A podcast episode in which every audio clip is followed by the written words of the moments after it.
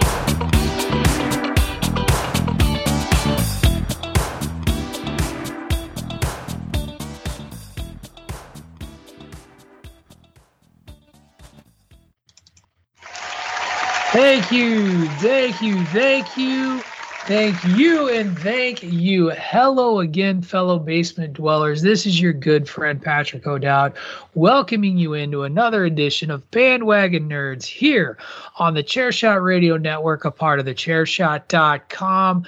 We have a Marvel centric show for you all today. I'm very, very excited. A chock full loaded episode of Loki.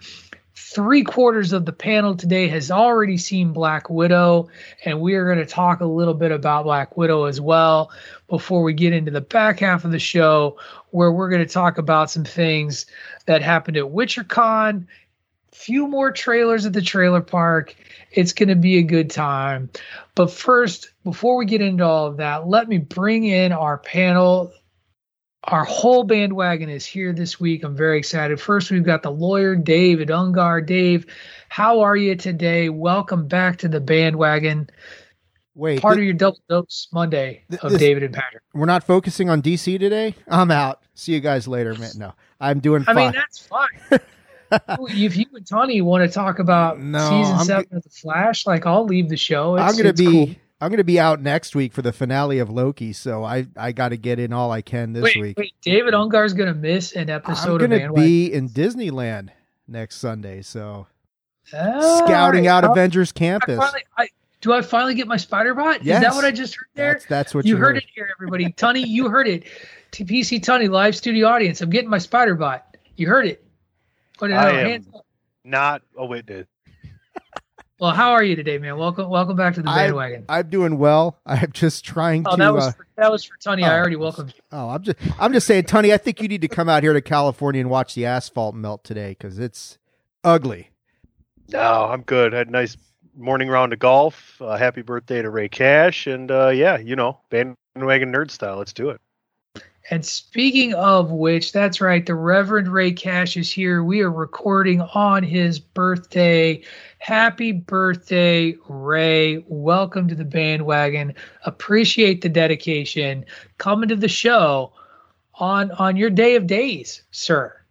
Appreciate that, man. It's, you know, this is one of the highlights of my week. A lot to talk about, a lot of Marvel stuff. I know it's pretty sad, isn't it? This is my highlight of my week. No, we're the highlight of a lot of people's week. Oh, we are the it's best part of Monday. Only only Patrick bails on his birthday when we record. That's yeah, true. 'cause I, it's my day, damn it. no, I'm happy to be here, man. I'm I'm very glad. So I will freely admit, if, if anybody bails on the bandwagon, it, it's it's Patrick O'Dowd. Like I've easily missed the most amount of shows on this podcast. Like I got to think, we're coming up on August. I'm about to I'm about to bail again because we're getting ready to to open up the school, and that means I got to go. Hashtag So- no fucks given, Ray. There you go. clearly, no, I right? care about the show, but like I I I, I got to pay my bills. Got to support a family. The little O'Dowd needs to be able to afford his his subscriptions on his Kindle and Nintendo Switch. So like I, I have a duty. I'm the roll. You got to roll like Evel Knievel. He had like a big bingo drum, and he would put all his bills in there, and once a month he would just roll it and pick one out. Then he would pay one month, and then when they'd send him too many letters, he'd say, "Well, if you keep sending me these nasty letters, I'm just going to take your bill out of the drum altogether." I mean, you do what you got to do. It makes a lot of sense to me. I, I, I see no fall in, flaw in the system. Financial advice from Evel Knievel. Now back to the show. There you go.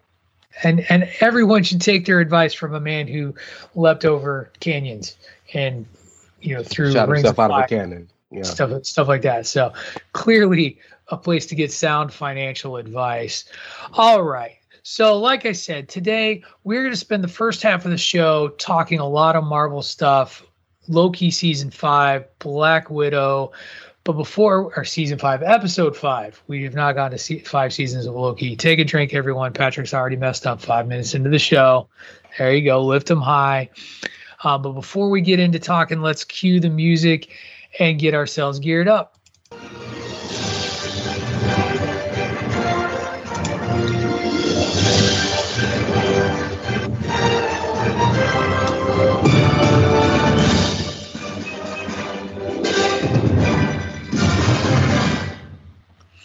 All right. Loved this episode. Actually, made me feel better about what I said last week about this being my fa- favorite MCU show of the three so far. But uh, we're going to talk about all of all of like the events of the episode itself. But I can't think of, and this is saying a lot coming from a Marvel product. Name anything with more Easter eggs than what we saw on this week's episode uh, of Loki because because it's th- th- th- there's so many that I like I literally lost track. And I've got a few favorites, but man, they're everywhere. And there's a lot of and there's a lot of clues hitting you over the head as to who the big bad is. Though I, I do like that Dave threw a, a, a second theory out there. He's wrong, but it's okay. Um, but yeah, Ray, we'll start with you as the birthday boy what do you think of the episode and do you have a favorite easter egg that popped up in this in this episode For the record, you're right. I think the only thing that could compare is the collector's office because of Maybe, all yeah. the things. But yeah, by far. Um, my favorite Easter egg was probably Frog Thor in the ground. hell yeah because that was it was it was such a unexpected thing to see, um, or the Thanos copter, one of the two. Th- those are probably the two that stood out to me. Love the episode. I like episode. I love episodes that further a story and get to kind of a, a penultimate moment. Um, the count. We knew the Council of Loki's was going to be dope. Um, it was really cool to see how they all originally come from the same place but they all get to different points based on what they did in their variancy. Um, like just listening to um classic Loki, I was gonna call him old Loki, same thing, and how explained what happened with him and all this and that. I thought that was really cool to just kind of see where they all how they all differed. Um, even though they come from eventually originally the same place, and how they all have changed their thought process of things. It's cool that the kid was in charge because he's the only one that could kill Thor. Like stuff like that was really cool to me, man. I and we I, let's get it. I want to. I know we're gonna get into everything specifically, but there was like two or three moments that like touched me in this in this episode. Not too dissimilar from like Falcon and the Winter Soldier, because there's just some really great moments I think that were in this episode. yeah absolutely and I, I do think we'll probably hit on a couple of those as we, as we get through uh, the specifics tony your overall thoughts on the episode and did you did you have any particular easter eggs that stood out to you Uh, you know, I I enjoyed the episode. I think we're building towards something really special here, especially at the end there. I enjoyed that. Um, I'm sure we're going to talk about that. So maybe that, that's a, maybe one of my favorite things was the big reveal at the end. Um, it it is. I think the series has moved itself into first place with this episode, in my opinion. You know, you talk about it, and this kind of the the you know like Gray said the penultimate episode here because this is just going to be a six part series. It's a six part movie again, and I love it, and I can't wait to talk about what we're going to talk about down the road here today. But yeah, I I'm just captivated by it. Uh, the the Loki character and and all the different iterations that you see. Really, it's just a message to people that you can you can turn your life into whatever you want. It's just it's up to you how you live it, right? Absolutely, absolutely. Dave, to you, overarching view and an Easter egg or two that you may have enjoyed. Um, you guys kind of hit on the Easter eggs that I was I was focused in on, so I didn't really. I, and I didn't notice a whole bunch of them until I went back and read some of the stuff uh, online and things. I mean, I, I noticed a few of them, of course, but I, I mean, classic Loki was uh, that that Loki outfit. That was that was really that was throwing back to the old days. That's for sure. Um, I, I like that. It says I think that, and I would kind of tend to agree that Loki. This episode made me a believer in what you said last week, Pat. That this one kind of pushed it ahead of Falcon and Winter, or at least even with Falcon and Winter Soldier. And again, they are very distinctly different series. You know, I mean, you, you got the cosmic element versus a street level, which we've been harping on for a year and a half now as far as Marvel, and that carries forward with Black Widow as well. Um, but yeah, I, it was it was a really cool episode. It was um, it was very interesting to see the development of the relationship with with Loki, with Sylvie, with Loki, with Mobius, and and just kind of the void in all of its glory. And uh, whatever the drag, Alioth is that what the dragon? We're going to talk about that, but it was it was Yeah, a really really cool episode. Um, and yeah, of course, the stuff at the end, which leads to a lot of wild speculation. That's for sure. See, I don't think it leads to a lot of wild speculation, but that's okay. I like that you wildly speculate. You know who I wish was on this episode of Bandwagon Nerds, just so that I could talk about one specific Easter egg? Simon, the God of Hairdos. No, the scientist himself, DPP. Oh, D- DPP. because one of the nice one of the fun little easter eggs uh, is the arcade cabinet standing Mhm. up in the background of the bowling alley for Polybius which is a a an urban legend of an alleged video game that existed but either i think either caused seizures or something and Mind control, huh? mind control that allegedly uh, was in arcades for like a month and then mysteriously disappeared. And in the land of the MCU, it's because it was pruned. It is now secretly hiding away in the the uh, end of time, as it's called here in the episode. Kid Loki drinking Ecto Cooler Hi-C was another nice little like touch, like just this random pop culture touchstone from the '90s. And I got two more. The the yellow jacket helmet that is you, Mhm. you talked about the Thanos helmet. There's a giant yellow jacket helmet that pops up um, while they're walking through the void. And then last but not least, the title of the episode itself um, is called Journey into Mystery, which is the title of the first appearance of Loki in the Thor comics. And so, just a fun nod, something for eagle eyed fans to check out. Some great, you know, some nice Easter eggs. The majority of this episode is is taken taken place in this void, this end of time, whatever you want to call it. We do have to get Sylvie there. Uh, so our, our recap really, you know, we we get a brief opening of what happened before, and then we actually start with Loki right where we left off with the Easter egg with Loki waking up with boastful Loki, classic Loki, co- child Loki, and everybody's new favorite Loki, alligator Loki. He already has a Funko Pop out, y'all. And not gonna lie, the little O'Dowd was like, I must have it. And so I have taught him the joy of greed and capitalism and collecting things, and, he wants to add alligator Loki to his collection. However, uh, we get a quick uh, quick descri- description description of Alioth, where they are before we then cut back to Sylvie in the TVA, um, having a confrontation with. I always get her name wrong. Can somebody pronounce it properly for me? Ravonna. Ravonna. Ravonna, where Ravonna is trying to to stall for time using Miss Minutes, uh, talking about this end of time thing, this mysterious ship that'll get her there.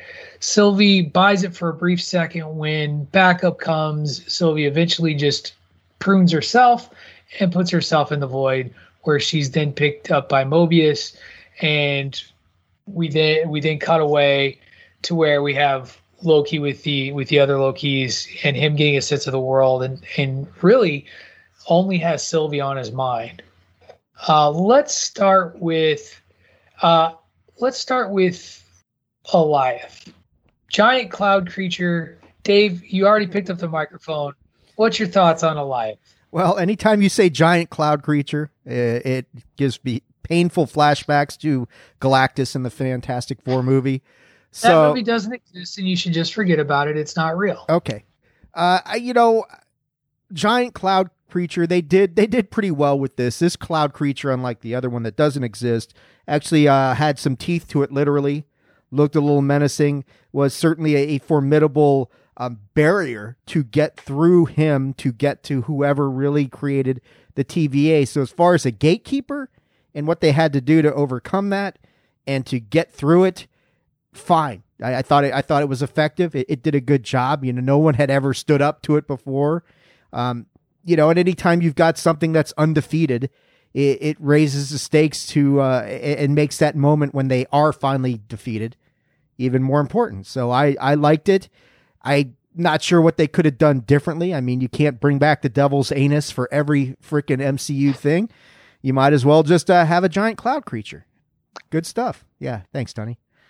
Which I mean, it, it is a legitimate char- character from comics too. It's not like they just pulled Cloud Creature out of the air and were like, "Oh, look, Alioth."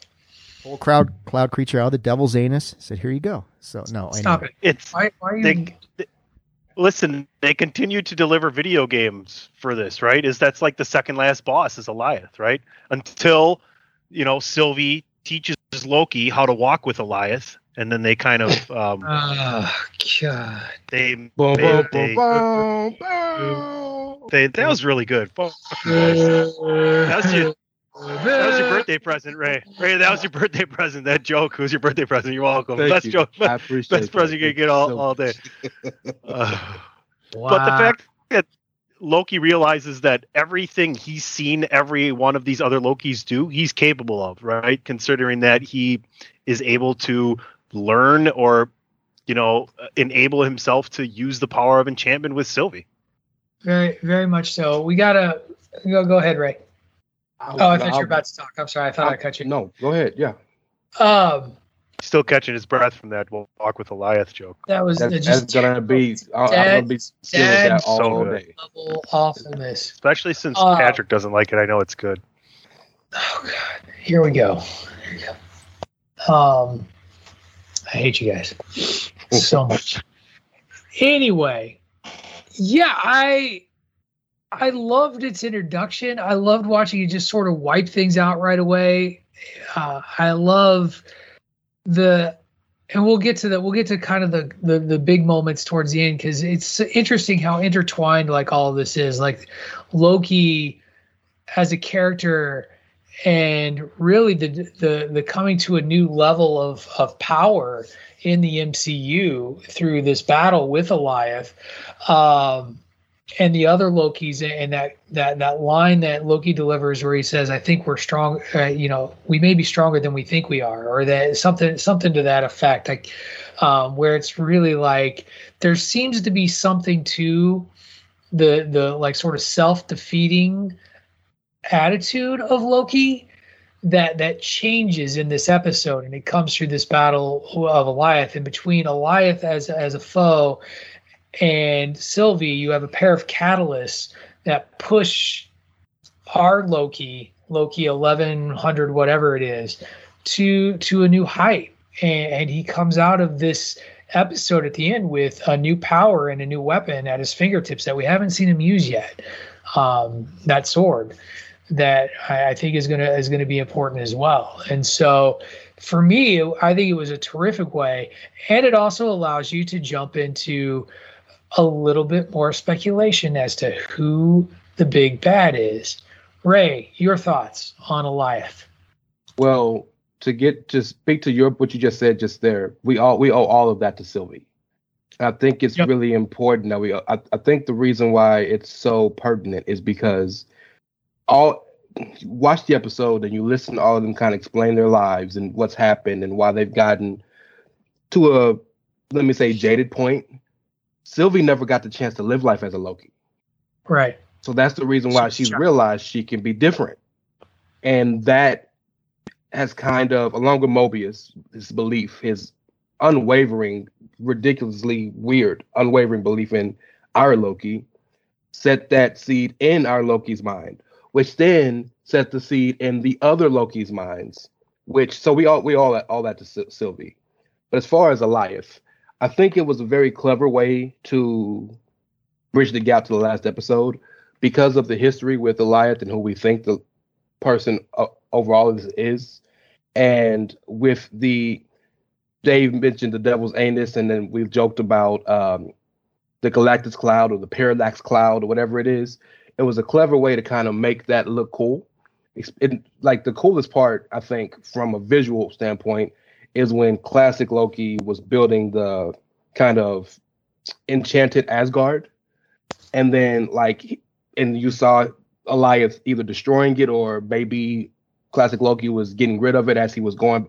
All I know is that was a great visual, and it both showed how cool Alioth could be, and it showed how powerful Loki could be, because while we know Sylvie probably is the most powerful of all the Lokis because she's had to teach herself, there were some there were points in this episode that classic Loki showed. Well, there's a reason why I'm the OG. I'm the old head. Like you know, um, all due respect, but daggers don't work. It's all about the it's all about the sorcery and you know all the things how he was able to face Thanos and convince Thanos that he was dead and then go to the other world or building the Asgard. Homie had all the power. It's just he didn't have the belief. Loki, our Loki gave him the belief, which is why he sacrificed himself in the end. So I thought that was a kind of a cool m- mixing of moments there. Uh, one thing I disagree with you is I don't think Sylvie's the most powerful Loki. I think the most powerful Loki was classic King Loki, the old guy who was making Asgard as it was happening. Like without him, they, they that wasn't happening for them. I don't see anybody being more powerful than he was there. At least knowing his powers, powers. just not to reuse the word, but you know, you I may be right. Sylvie just Sylvie Sylvie just has that ability that is, is specifically needed to beat this boss at, towards the end of this video game. and to your point, you're probably right. But enchantments seems to be, based on what all of them have said, the hardest thing for them to learn, and she figured it out on her own. Sure, but that doesn't necessarily make her the most powerful. Okay, that's fair.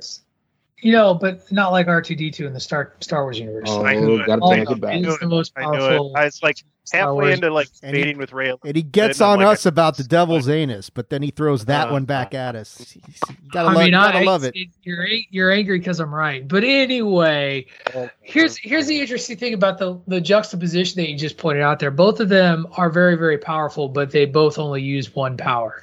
So like you don't really see Sylvie use illusion. She's using enchantment the whole show. This um, you know, classic Loki, his whole power is in illusion. Mm-hmm. The whole the whole episode that you see him, everything he does is based in illusion. When they escape from the the the brawl amongst other Lokis, he creates illusions of himself so that everybody goes after those. He's the one who removes an illusion that hides the hatch where they're all hiding mm-hmm. um, before before President Loki shows up. And so both of them, I think, show peak manifestations of specific power sets within Loki, where I and this and I could be wrong, but our I'm just gonna keep calling him our Loki because he's sure. the the Loki you know. Our Loki at the end of this episode, he now can do both. Because yeah. he's always been about astral projection and illusion because uh, this is the guy who battled Thor in the Avengers, and and you know there's a callback when classic Loki's talking about creating a replica that's so realistic that Thanos is fooled. That's Loki has done that twice to Thor by the time he's landed there, so that's really not an impressive feat, right? To to that Loki, he's done it. Well, Thor's stupid. Thanos is smart. So, and I don't mean stupid in the sense of not smart, but Thor is a very gullible. But yes, your point is still valid. But Thor is extremely gullible. Yeah, for Thor, sure. Anyway, because being gullible, I, I, don't know, man. I, I don't know if I buy that argument entirely, but it's Thor's okay. been he's let Loki fool him for fifteen hundred years, bro. That's gullible. Right, but creating a very realistic illusion that is realistic to the point that it fools a person, like that. That's I, I think yeah, that's but, happens, but I think to Ray's point, when it happens for fifteen hundred years, that makes you gullible. And, and it, the only person that's been fooled has been Thor. Okay. Anyway, uh no, I'm just kidding. But not really. Uh still not comparable to R2D2. The other Lokis, we got all kinds of manifestations of Lokis. Yeah, I'm li- I'm I'm dying on that hill, and it's fine. Look at the blood run down that So- hill. So much fun to see all these different manifestations of Loki in in this world. We'll start. I mean, we can start with the other the other two, three that are with classic Loki when we when we discover with boastful Loki, uh, alligator Loki, and child Loki. Who child Loki is the leader because he killed Thor, which is pretty dope. Uh, but I think everybody's gonna love alligator Loki. I think you all already love alligator Loki. Um, Dave, who's your favorite Loki variant that you saw today or this week? Um, I like classic Loki, but that's just because I, I I like what his, you know, with his power set and the Master of Illusion. What's that? You dig a man in tights. I get it. I do absolutely, man. No I judge- mean, I don't, I don't think, I don't think you can be on this show. Isn't that a prerequisite? You have to dig men in tights if you're on this show. It's, it's kind of, kind of a given. But I like, I like classic Loki. Yeah, exactly. That, that too. Um, Sometimes when I do the wrestling, I wear a stretch of pants. I did like um I like Kid Loki in the way like you were saying how you know our our Loki questions why is this guy in charge until they tell him why. Well, he killed Thor, and that immediately gets his attention. Like, oh shit, something I couldn't do. I better take this guy seriously, this kid seriously. And and and I I thought for sure he was going to ask him some how'd you do it. They never tell you how he does it, and I, I figured that our Loki would be curious. Well, how'd you do it? Um, but you never get that. But I think I think classic Loki was just you know anybody who can pull off wearing a head headset like that gets my respect and and and I liked him the best out of him. I, it was cool that we finally got to see President Loki, although we didn't get to see a lot of how he became President Loki, and maybe that's coming. But uh, that that was the the the Loki brawl was a lot of fun, where everybody's just throwing down. But as far as the variants were concerned that I saw, yeah, I think I think classic Loki was the one for me. Ray. Um, classic Loki probably was definitely the most important. I think Kid Loki would be the most important going forward. But man, I'm partial to Alligator Loki, dog, because it's just so out out of the box. But I do have one question, and I feel like Chris Platt would be mad at me if I didn't say this. But why the Black Loki had to be the one that was crooked? I'm just saying. Because the show is secretly racist and hates all black people. I mean, you said it, not me, Doug. I'm just, I'm just making. I'm I, just I making know, but I questions. mean, if you could ask for a rhetorical question, I'm going to give you the answer that you're looking for. You're going to go fishing, I'll bite. It's fine. no, I just, it's, it's just I've been- hilarious to I've me. been spending I've been spending my day watching some of the most racist stuff out there in the Lord of the Rings trilogy. Like that's racist as hell. As one of my former staff members used to say, there ain't a black man in Middle Earth. Facts. And I'm I'm I'm I'm being facetious, but there is something to that. But it's whatever, nonetheless. Yeah, I man. did I did find it interesting that boastful Loki was the one that that turned out to be the traitor. I, I and not I, I just not sure why. Like I get why. I get why if you're just looking at it strictly on paper, because there's a possibility that Kid Loki will be with the Young Avengers. That's a very small possibility, but there's still a possibility. We knew Classic Loki was going to have a, a major part at the end of the episode, and the alligator can't talk, so clearly he couldn't have so so you couldn't have sold him out. It was just the four. I think a better question is why did they choose Boastful Loki to be the fourth Loki variant? That's the real question to me. But that's another conversation. But nonetheless, I I, I rocks with the alligator dog. I'll get the Funko Pop. Like the alligator, I, I like my Uh, guy. Tony, Tony, who's your favorite Loki? Your kid didn't get a Funko Pop of Alligator Loki because Ray got the last one. My favorite Loki was uh, President Loki. Likely, I like that little pop in there and everything else. So, while I enjoyed all the variants, right? I mean, give me more. Let's see more next episode, even. Yeah, well, and and I hope we do too because I think there's there's a lot of there's a lot to do there. For me personally, I'm with Dave. I loved classic Loki, and it's really about his big moment at the end, um, and the fact that this episode fully developed that character in in an hour, right? Like we get a we get a character that's basically given up and has this big monologue about how they're they're the gods of what is it like lost not lost causes. I can't remember exactly how I described it, but like they're like the gods of nothing. Like they're they're totally worthless. Like he is so defeated to the end of that episode, yelling glorious purpose as he's being consumed by Alioth. That's a beautiful story arc told very tightly in an hour. And just kudos to the casting, kudos to the director and the script writer for doing that because it was very, very well done. And I was very, very impressed. Um, okay. So let's let's get let's wrap this up by talking about the reveal. All right. So Before you talk about the reveal, I just want to say because I we won't talk about it no more. But when Loki hugged Mobius, dog, my heart was just full. it melted a little bit. Oh I, my I like god! Mobius looked at Sylvie and said, "You're my favorite." Listen, I'll tell you what. If I don't get Mobius on a fucking jet ski this last episode, I'm gonna be pissed. Facts. Is it weird that I wondered if Mobius wasn't secretly a variant Loki too? That, that Now would be a that hell of a knows. twist. Now with that knows. That would But be yeah, a I hell of mean- a twist. Because And- that, and and that would explain why he is so partial to the Lokis. Like he's so fascinated by him, and he's like, I don't know. I don't think it's a thing, but uh, I would find it adorable if that turned out to be a thing. Like I'd be like, that. Of course he was. So okay, we get to this big reveal. Loki, Sylvie, and actually classic Loki are in a confrontation with Alioth through classic Loki's dis, um, distraction, building an Asgard illusion. Sylvie and Loki combine their powers to enchant Alioth. Alioth's miss part, and we see a castle in the distance. Dave, whose castle is it? Whose castle is it, or whose castle does it look like? There's a, a distinction. It Whose castle is it? Whose castle does it look like? If you're if you're going to be that guy, it looks like Doctor Doom's castle. It looks like Doom's No, castle from Latveria. Not not if you've looked at the the Nexus Castle of Kangs in some. It's I don't know. I disagree, but okay. It, it could be either one. It could be Kang's. It could be Doom's. Uh, I don't. I mean, I would love it to be Doctor Doom, but it's probably not going to be. It's a little bit soon for that. But See this arm? That's you stretching.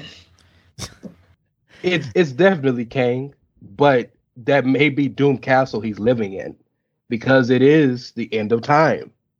So maybe just he just took the castle, but it's definitely Kang. There's no way it's not. I yeah, I do think that the castle is an intentional. Marvel does like to obscu- uh, obfuscate. I mean, Mephisto.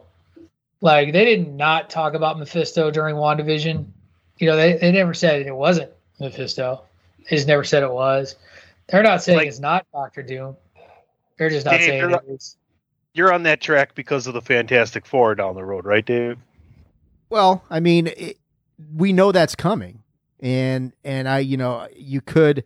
It doesn't make sense to put Doctor Doom in here, but then again, Marvel does things on their own their own timeline. So- But they don't So, go Pat, that but- like they go that far Right. off the rails though. So, but Pat, so then what is if it's if it's Kang and it's Kang Industries? Then what is that leading to? Is that leading anywhere? Does that Well, have any connection with anything? Chronopolis is Kang's stronghold outside of time because the whole Right, but thing as far as what we have coming forward, Oh, it's the quantum realm. If you look at the background of the everything behind it, you got to remember that Quantumania, Kang is supposed to be the primary bad guy for Quantumania, the next Ant Man film, and the the myriad of like the rainbow colored background around behind the castle screams quantum realm, and so that to me is that this is Chronopolis. Kang's stronghold in the quantum realm that Loki's going to confront and see, and that's where oh damn it, what happened? I froze. How long was I out? You didn't No, freeze. you never the whole you never froze. Really? It looked like then you all looked like you froze on my end, which is why I said, "Oh damn it, I love technology." clearly, I- clearly everything was fine on our end the whole time, and it was our fault. Yeah, no, I'm not saying it was. I thought it was my fault. That's why I was like, "Why? How long was I out?" I apologize. And you trying to turn this shit? Who's that's some Loki level stuff right there. Live Yeah, radio, I've been and learning. gentlemen. I'm learning. Let me enchant you. Happy birthday, Rey. Enchantment birthday. Anyway, No, not seizure birthday. Enchantment oh. birthday. My bad. My bad. You got to say it backwards like Zatanna. And think commands are into. So yeah, it's it's Chronopolis. It's in the quantum realm. That at least that's what I see. The the thing that the, the only reason I'm like, nah, it doesn't look like Doom's castle is because it's so damn far away. It looks like any castle. Like it looks like a castle. Like it could be Doom's castle. It's But you- it's square. It was the first thing that, that popped point- into my mind was Doom's Castle when I saw it. Well, that's because, but I think that's that's just Marvel icono- iconography there. Like we don't think of any other villain really in the Marvel universe Yep. As as a castle dwelling bad guy except for Doom and his castle in Latveria, right? That, Like, that was going to be my point. It's the same reason why so many people um, originally thought that the dragon in Shang Chi's trailer was Fing Fang Foom. And you to your point, it very well may not be, but that's what we know based on the iconogra- iconography, as you just mentioned. I can't think of. I didn't even know Kang had a castle. That's the first time I've heard that, and I've read Kang comics. I didn't know that. So Apparently, you haven't read enough Kang comics. You need to go By the read way- more all of the research, sir. By the way, isn't Kang secretly a Richards? Yeah, Nathaniel. So the th- I mean, Kang Kang's original. So if we're looking at the origin story of Kang, Kang the Conqueror goes back in time to combat the Avengers because the Avengers are the only thing that can prevent him from three thousand year, like in the year three thousand, ruling over time. Like that's why he goes back because the Avengers fuck it up. What and, and I'll, I'm going to save this for for the end because I have a theory uh, about why Kang is what what Kang's doing and why he's pulling these strings. But yeah, Kang, I, I think it's Kang. Um, the other thing, Alioth is often connected to Kang. You hinted at it earlier. Kang's girlfriend, whose name, who is Rey, who- is Kang's Ravonna, girlfriend? Ravonna Renslayer. That's his wife. actually. Ravonna Renslayer accidentally released Alioth once. Oh, I thought it was Margot. Alioth It is- was M- Dave, I thought it was Margot Kidder. Only in. Niagara Falls in that reality. Then yeah, Bear skin rug. Um, and that's the other thing is this episode has a lot of things that allude to Kang, um, and have things that connect to Kang.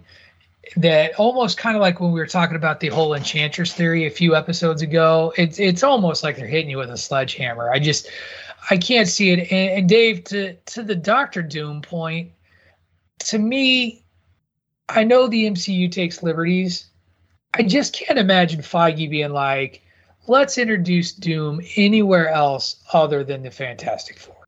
it's highly unlikely. But at the same token, most of the consensus You're out just, there, you're just trying no, to be no, no. contrarian today, no, aren't most you? of the consensus out there is No. that it is not Kang in this castle, and that it's another Loki variant that they're It's- calling King Loki. It's 50 50. It's 50 50. Yeah, Wait, wait a minute. King Loki? That's, go online. You will see that's, That's the predominant theory that it's another Loki variant. Here's a thought. What if it's Mobius? What if he's the one pulling the strings? What if he's Kang or something? Or something different? He's I don't Oh, know. you really jumping out there. Fantastic, Hmm. but, you know, Um, and but and and and for the record, uh, me personally as a fan, I would prefer that Doom is introduced separately from the Fantastic Four because I don't need them to be so intric- intricately linked like they have been in the three previous movies. I like to see Doom be because Doom is 100% linked to Fantastic Four, but he's way bigger than just the Fantastic Four. You made him your number one in the Villain Project. We all did. So, like, it was unanimous. All, exactly. So I, I I'd like to see him be bigger than just those four people. So I'm not saying this is him, but I'd like to see him be introduced separately. Maybe even just give me the lot like we did with King T'Chaka. Maybe Latveria shows up at a meeting someplace and he's there. Just give me just allude to him separately from the only reason he's a, a person even involved in the movie sphere is because he hates Reed Richards. Give me something different. If the purpose of Loki is to really further and foster the concept of the multiverse, then Doom is possible, albeit unlikely. I, I grant you that. It it should be Kang. It's probably Kang. I'm not going to be surprised if it's another Loki variant, uh, a much more powerful one, like you're saying, Pat. We don't really realize how strong we are. Um, wow, you know, what if this? What if there's a Loki variant that is so? And that would be a Loki-ish thing to do. I'm going to create the TVA and then create a bunch of variants of myself to see if they can stop me. That's the kind of egotistical, narcissistic shit that Loki would do. So, yeah, I'm hoping beyond hope, Doom or Kang, I'll be very happy. If it's another Loki variant, I'm going to be like, Ugh. seems a little late, like lazy booking, maybe a little bit. It- but it would complete the theme of the story overarching that you know the only battle that Loki ever had is with himself. True. And last and last point, just to piss Patrick off, but I think it this this is worthy of a mention. We the very first episode when Loki was uh saw the video of Miss Minutes explaining how the TVA the timekeepers created TVA and talked about all the mixing the the the war of of timelines and the TVA made the one sacred timeline, right? We know historically in the comics, Doom killed the Beyonder, took his power in Secret Wars. I'm I'm not saying this is Doom, but there are just a small a few allegories to that possibly being a thing. Because we know they want to Okay. do a Secret Wars eventually in a battle world. So, so let's let's. What, when did this narrative of I'm going to piss Patrick off by having a different opinion happen? Like I'm not mad at you. you're first just wrong. episode. The Uh, first like, episode I was on. This is the like I'm gonna piss Pat off. Blah, blah, blah, blah. Wagon Nerds mad at you. episode one. There you go. There it is, right? I just disagree with you. Um, The Nexus. I, I think the thing I, I don't think it's somebody creating Loki's to see if Loki can come get him. Maybe that's what the the if if it goes that King Loki route, which yes, I have seen that as a theory online as well. I think that all these Lokis keep getting pruned and removed because Loki is so much of an X factor that it just it keeps fucking up what they want. And so it's trying to get rid of Loki's to stop them from from from messing with the ultimate goal. We're going to learn next week. We're going to learn in less than a week. We're going to learn in 3 days.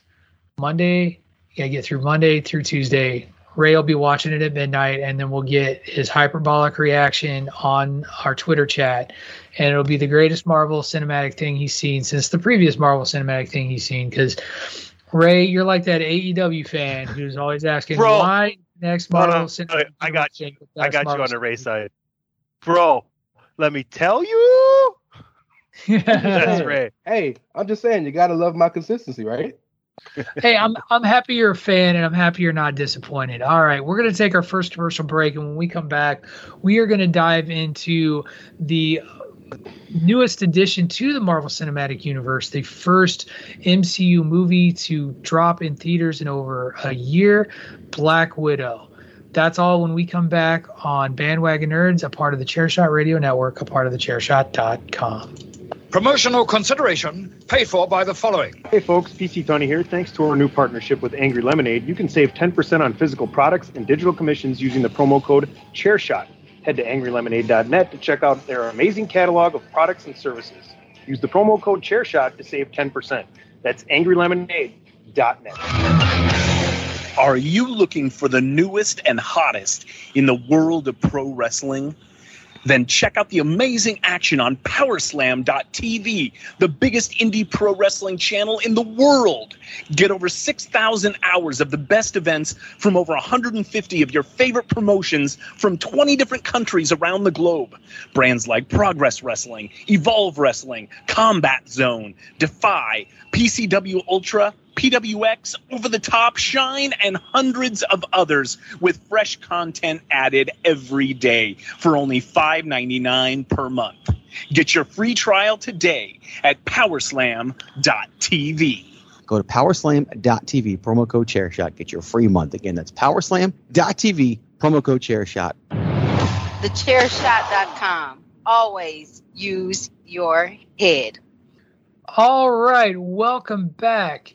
We love the Marvel Cinematic Universe twice so much we're going to jump back into it and t- cover it twice. Black Widow dropped this weekend. Dave has already shared some early projection numbers and what I would say is the least surprising news bite ever. It is easily going to shatter the record that was set by, I believe, F9 uh, for biggest the record. box office. of the quote unquote pandemic era, if you will. Uh, I let's start with this. I Did- think three or four of us have seen it. Tunney, you did not see it. Is that correct? No, I didn't. But you guys can go ahead and talk away. I was going to say, Which Pat, I'm Disney just all of you. Disney Hold just on, hold- released. I was right. Go ahead. Oh, let me finish. Before we go too much further, if you haven't lis- if you haven't seen Black Widow yet, this will not be a spoiler-free conversation. So just skip ahead like 20 to 25 minutes or so. 30 if Rey goes on a rant. No. 30. 30. All right, Dave, you were talking. Disney just released what? Uh, they just released some additional numbers on uh, on figures that are a little bit more detailed. 215 million, um, broken down as follows: 80 million at the domestic box office, 78 million in international box office, and over this is big, over 60 million in Disney Plus Premier Access money. That's huge. I, I was I was one of that 60 million. Me too. and Rey was too. And this goes back to the PC Tunney argument about when to go back to the theater. And I thought about it. I really did.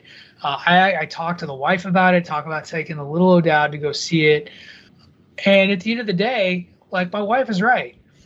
This movie, I didn't need to see it on a big screen to enjoy it, if that makes sense. Like it has some big action pieces, it has some great set scenes, but I think the next time I go to the theater, I'm gonna go to see something epic, and I think that's actually gonna be Dune. I think it's gonna be the Dune movie, and so I um yeah I I just I I was like the thirty bucks is what I would spend at the theater to get admission and snacks, so why stay?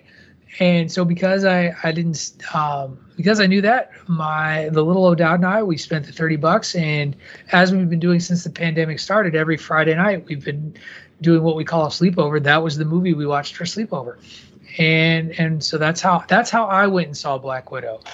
Dave, I think you did the other Yep. direction, correct? And went to the theater. We went to the movies. Uh, it's the first time that we've been back to the theaters. And I think my wife and I were talking driving over there. I think since Rise of Skywalker was the last time Oh, we I'm went to the movies. It's such a bitter taste in your mouth, man. This is a terrible movie. No, bitter taste in your mouth. I, it, it's nostalgia for me at this point, man. So it was cashing in on Um, some shitty nostalgia. And then Rey, you were like the best of both worlds, right? Like you've done both. I did do both. Um, the the open secret is that even though uh, the release date is that Friday, they start showing it about five or six that after that evening, the Thursday. So I saw it as soon as I got off work Thursday. Me and the, me and uh, the kid went to go see it, and then I bought it Friday. Now I I know I'm I'm an outlier, but I'm a big proponent of spending money on what you supporting what you believe in, and I believed in this movie and just the ide- ideology of this big of a movie, this big of a of a studio being helmed by a female director and a female lead, and the the arcing about women. And I didn't. I, I wanted to make sure I did my part to support this movie so that this is an outlier and they don't try to Brie Larson her and get her out of there. Like this, I wanted this movie to be big in terms of monetary vision so that we have more of these because it's ridiculous that it took this damn long to get a Black Widow movie. So that's why I did both. Dave, I think I cut you off there a little bit. Why don't, why don't you go back No, in there with your just thoughts? yeah, the theater experience was uh, was cool. I mean, it was uh, we got to go to Studio Movie Grill, sat there, had dinner, had a cocktail. You know, it was it was it was like old times. You know, I, I mean, it felt very familiar. It was it was it was going back to something that that you recall, and um, it, it's it's I don't I would tend to agree with you, Pat. This wasn't like the movie that you have to see on a big screen. Didn't hurt, that's for sure. But uh, as far as you know, which movie was going to drag me out and go back to the theaters? Yeah, the first movie of first movie officially of Phase Four that was delayed for a year and a half. That hashtag Rey and his released the damn thing already. Um, yeah, I mean, I was this was the one that was going to get us back there, and uh, I I've got no problems with anybody who did went to the movies, did this Disney Plus. I mean, it's all good. I, I tend to agree with Rey. This is uh, I wanted to support this movie. It's it's um you know it, it, the the the women's aspect of things. It was uh it was very cool. and uh, yeah, it- it's. I mean, we're going to talk about it, but I, wh- however you Right. consume the product, consume it. All right, well, let's just start with this. General feelings about this movie. What did we think? What did you think of Black Widow? Dave, we'll start with you. What was your just your general feeling about the movie? Did you enjoy the flick? Yes, it's a very good movie, standing on its own. Absolutely. Um, my issues are more for the from the standpoint of continuity and, and that sort of aspect of thing. But I'm sure we're going to talk about that. But I thought standing alone, it, it was excellent. Um, you know, there's a lot of good stuff going on. It's got it's got a lot of all the Black Widow aspects of things that you would want to see. The the subterfuge that she uses in a few places that that's classically portrayed. You get the introduction of some cool characters. Yelena's introduced. Red Guardian's introduced. Uh, you get a little teeny bit of her origin story, and then you get a, a post credit scene, which is um, which is pretty important from the Disney Plus aspect of things. Not so much, not so much the MCU and the movies, but the Disney Plus aspect definitely. So, Disney Plus is part of the MCU. It's all an umbrella. So, uh, I we got to get our minds wrapped around that this is all one continuity. Um, Rey, what was your over overarching thought? I thought it was a very good movie. Uh, just like Dave said, standalone. I'm not going to be hyperbolic and say it's the best non-Avengers movie out, but it is a Yeah, very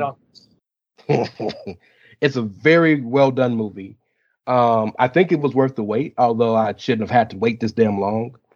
But I also think, and we may disagree, Dave, but it it finally tied up loose ends going back to the first Avengers movie. You know what I'm saying? It finally tied up so many things that maybe a lot of people didn't think of or care about, but was kind of floating in the populace, if you will. And forgive me for going again a little deeper than just comics, but there's a very rare. I'm not trying to be Drake words because that guy's crazy as fuck.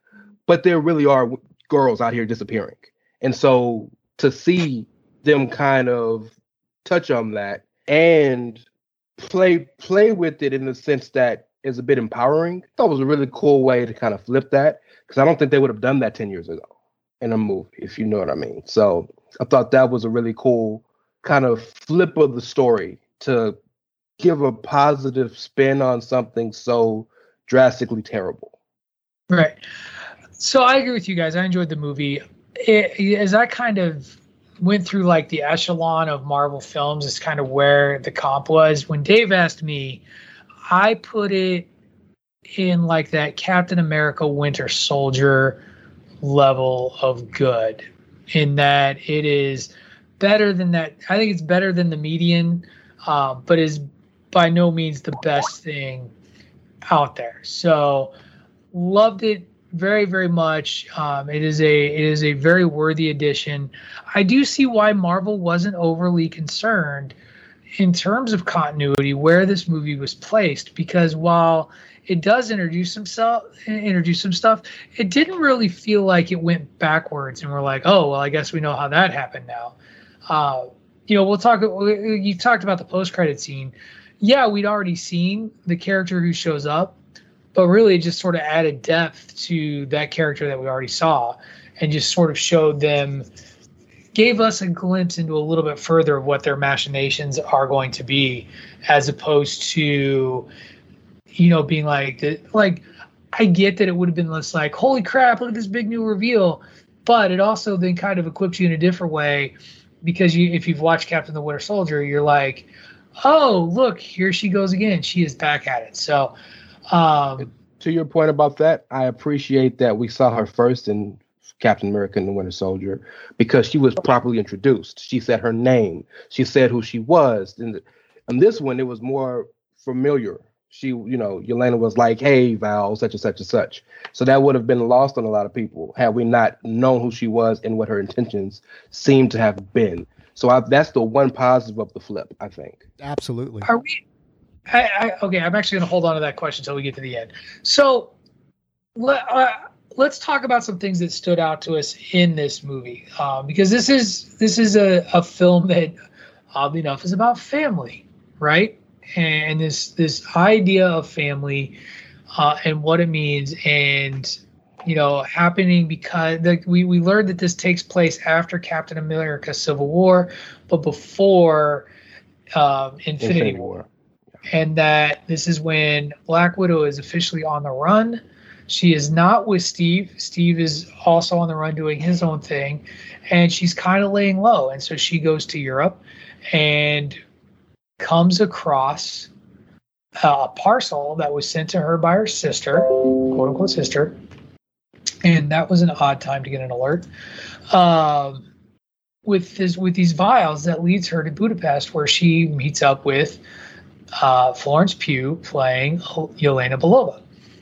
And basically, we we learn that uh, Yelena wants to bring down the Red Room, and that she has sent this this agent off that wipes out brainwashing, or at least the brainwashing done by the Red Room, to Natasha, and then the two of them are going to work together to bring down the Red Room, and they do that with the help of their adopted father and adopted mother.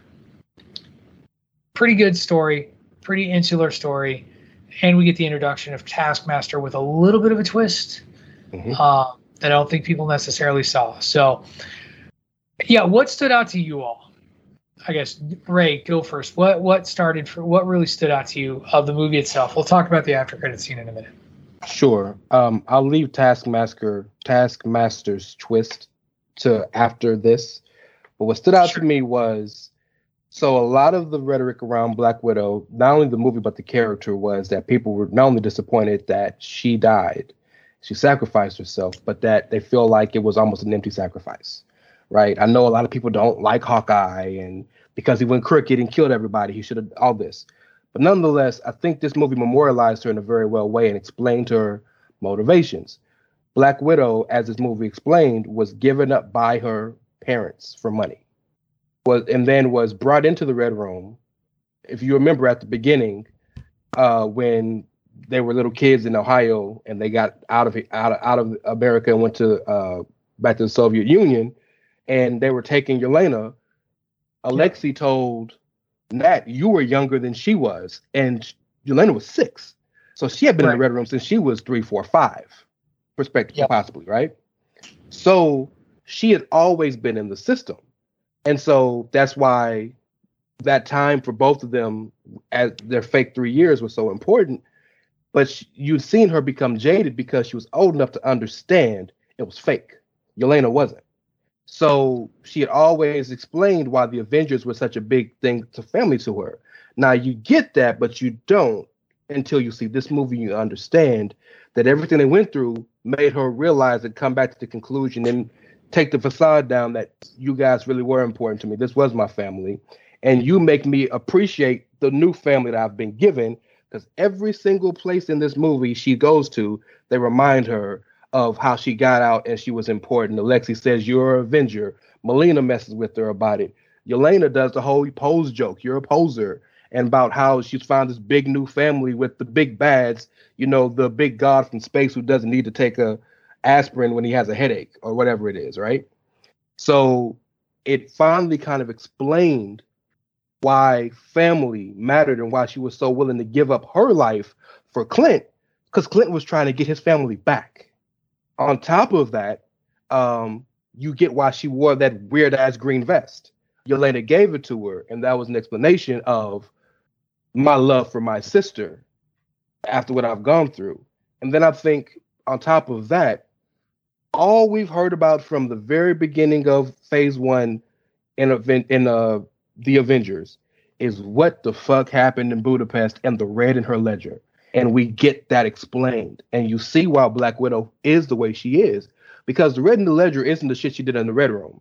She could help that. She was psychologically brainwashed. The red in the ledger is killing that thinking she killed that poor little girl for no fucking reason.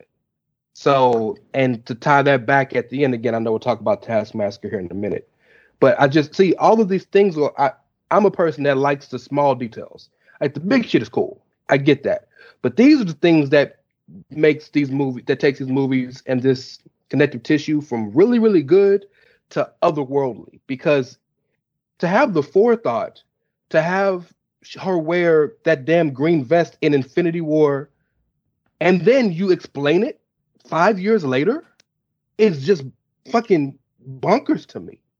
To these things, you know, and the red in her ledger and how they explain Dreykov and why you can't ever find Dreykov. Uh, well, shit, you.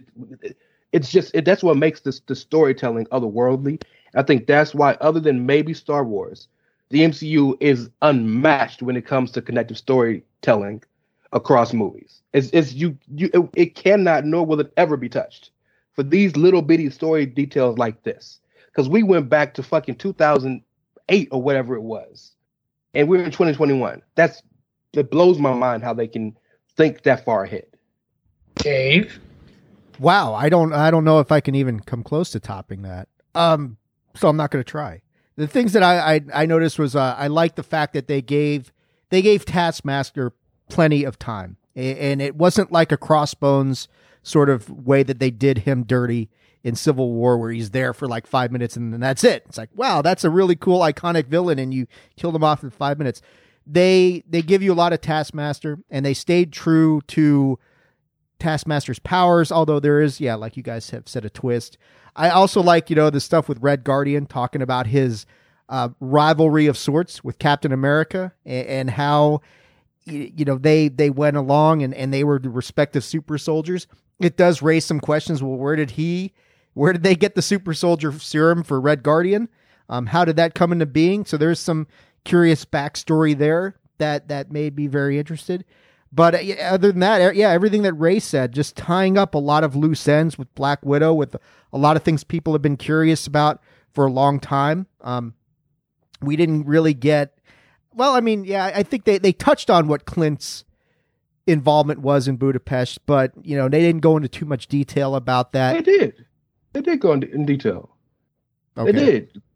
Was Clint he... was sent to Clint was sent to kill um, Nat he made a call, and this because I guess Nat was very clearly trying to get the fuck out, and it the, her defection to Shield was contingent on her proving she wasn't kind of going against them. So mm-hmm. she was sent to kill Dreykov. Right. That was kind of her get out. And so that's what the whole Remember Budapest was. Right. Because when she killed Dreykov, or thought she killed Dreykov, they had to fight out of the damn city for 10 days. Right. Yeah. Yeah. Yeah. That's right. And then they were hiding out in the sewers that, and yeah, you're at air ducts. Not only that, but remember, but remember in her apartment when Yelena goes, I've never seen no bullets like that. Those aren't bullets. Those are arrows. Right. Because they fought all through the goddamn city for ten damn days. So they explained it. I, now they I, even fought each other in there. You don't. You don't even know. Like that was true. supposed to be their safe house. So who knows? I didn't mean to cut you off, Dave. I'm sorry about that, man. Yeah. No, nerd check me. I, I appreciate the nerd fact checking, Rey. That's that's fine. So, um, yeah, I, it's just those are the things I noticed. I mean, everything else that Rey said, uh, you know, the the concept of family, broken though their family was, it's a different kind of family, that's for sure. But it's um, you know, it's it's a good, it's a really good movie, a really good story. A lot of people, like you guys have been saying, really wanted to hear Black Widow's story. I really thought this was going to be more of her origin story and they really didn't. It really wasn't about that. It was a a a side no. story, a, a, parallel story running with whatever's going on on I, the road to, to Infinity War. I guess I never really thought it was going to be an origin story. We knew who Black Widow was. We've had like like there's literally a Disney hub right now on Disney Plus of every movie that we've had Black Widow in. I don't think we needed her origin. We knew enough we didn't need to know how we got there. I, I actually like this because uh, kind of what Ray said, it, it filled her character out. Maybe, and maybe for some people it might be too little too late, but it does give some depth and meaning to her sacrifice. Uh, I think Florence Pugh did a terrific job as Yelena Belova. I think that she's going to be a fun Black Widow in the future uh, as as we see her in the MCU now. Um, just a just a terrific, terrific. You know, again, good casting. David Harbour was great. Uh, Rachel Weisz is great. Like they just, it was good stuff. It was it was good all around. The, the thing that surprised me, and probably the one thing that I didn't care for too much, that a lot of people seem to like, I don't like. I appreciated that they injected humor into this film but at some points I'm like, okay, can we stop with the jokes? Like it just if Yeah, to me it felt like Marvel, too man. much. But Marvel Marvel a lot of times because I think everybody thinks that every Marvel movie is just like quippy and jokey, and, and it's not. Like there are levels. You've got Guardians of the Galaxy and Thor Ragnarok, and then you've got like Captain America: The Winter Soldier. Like like there's layers, and I felt like that was the one layer like where it's like okay, it's getting a little too jokey for me. Uh, that happened in, in Avengers: Age of Ultron too. Like it just got too jokey at one point. It was like everything was a quick, witty one-liner, and it was like, okay, Joss Whedon's out of control. Which we then later learned that Joss Whedon was out of control, and so it all makes sense. Okay, let's talk Taskmaster. Um, Dave, you hit it at it. Do you think Marvel's figured it out, and that they don't need to kill every villain after one movie? I hope so. I, I mean, yeah, that would be nice. You know, no killing off Ultron after one movie, one of the most iconic villains that there is. But yeah, I, I think uh, Taskmaster was done was done very well. Other than you know, I, not I'm not saying other than, but with a with a unique little twist at the end there. Um, it, it, it does it does lead the fact that Taskmaster is there combined with the post credit scene certainly seems to be pointing in the direction of something happening down the line. So I, I'm hopeful that they learn their lesson that hey, you don't have to kill off all your cool villains. You know, save some for later. Have some more backstory on these on these uh, individuals. So I'm hopeful, Pat, that they realize that hey, you know, there, there there's there's more to this than than we need to do. I mean, sure, in some places it's effective, absolutely, but this was one of those situations where looking, you know, going moving forward because if there's one thing about Black Widow, it's that, you know, this is not most of the Marvel movies have been about pushing continuity forward. And this one really not so much until the post credit stuff was about pushing the continuity forward. This is like you guys said, filling in gaps, filling in character development on a character that everybody loves who is now gone. And how do we you know, maybe it maybe maybe this movie really was about providing closure for people as far as Black Widow is concerned. And a lot of people did need that because her death was disturbing in, in Endgame and it really bothered people.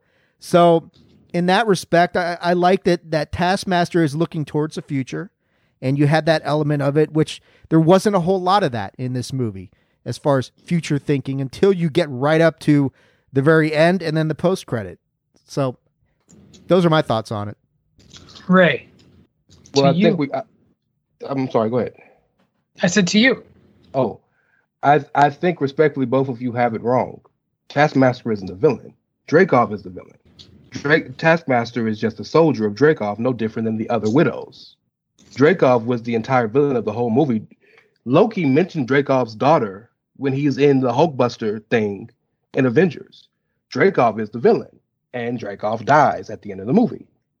So, to your now to speak speak specifically on Taskmaster, just the character, I'm pretty sure at this point Taskmaster is either working with Yelena and Alexei, but I'd bet money that Taskmaster is on the payroll of Val already, because that is So, something. That's that's we're gonna we're gonna speculate the shit out of that. I want you to talk about the Okay. character in the movie.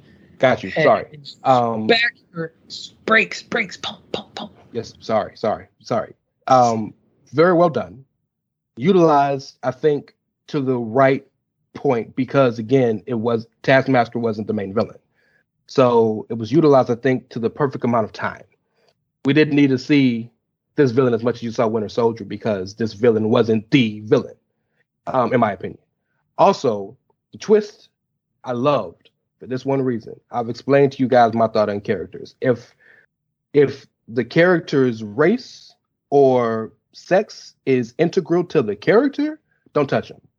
Nothing about Taskmaster mattered who it was, because you never know anything about the Taskmaster. Hell, there's a there's a version of the Taskmaster, it, ta- Taskmaster in the comics that can't remember shit past a day.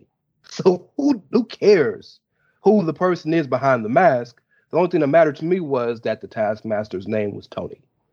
And you think that that was a really cool way to kind of keep that link there.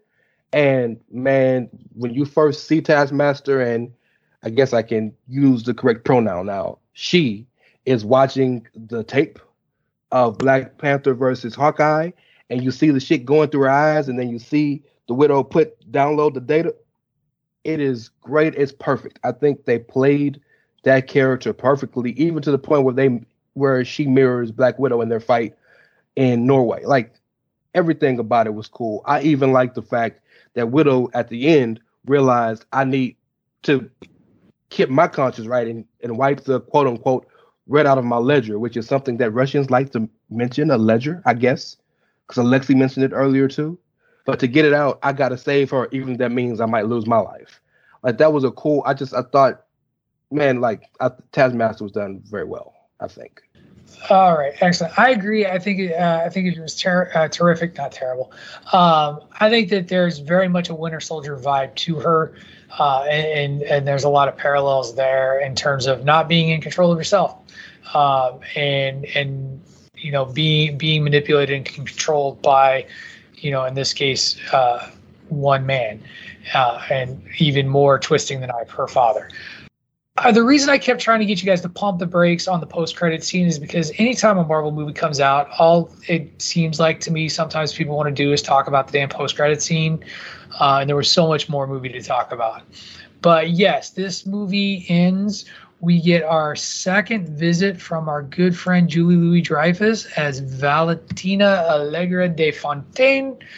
Um, as she visits Yelena, who is standing at the grave of Black Widow, and basically says to her, I have a mission for you. Clearly, Yelena has been working for her, um, and that it's an opportunity to take out the person responsible for Natasha's death and hands over a picture of one Clint Barton, to which the little O'Dowd, upon seeing that, actually said, That ain't even true. Like that's not that's not right they both were trying to sacrifice themselves and were fighting over it. And he was actually a little indignant over over the scene. And so gotta appreciate the little O'Dowd. I've got my thought. uh, My my thought is here. I, I wonder if we're not getting the Hydra version of the Avengers, the corrupted Avengers. Um, because if you look at this right now, you're line you've lined up a Captain America, you've lined up a Black Widow, you've lined up potentially a Hawkeye if you wanted Taskmaster to go that route, um, or Taskmaster just be its own thing. But you know, Rey, you hinted at it, and I'll let you go first this time.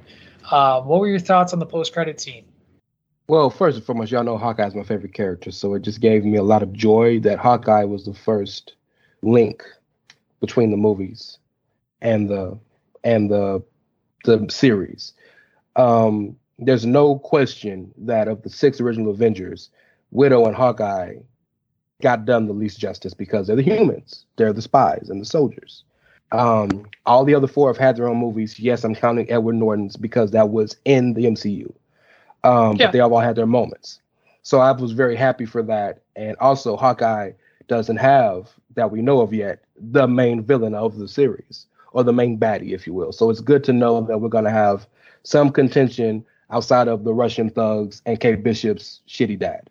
Nonetheless, g- g- what it further means is I think it further proves the point that we're going towards the Thunderbolts. And I use Thunderbolts instead of Dark Avengers because we all the jokes that they made about Avengers in this movie, Yelena would never allow herself to be an Avenger. I just don't see it. So I'd imagine that they're going to use the term Thunderbolts. We still have Zemo, who, even though he's in a Wakandan prison, maybe with everything that's going on in Wakanda right now, he'll find his way out of there, right?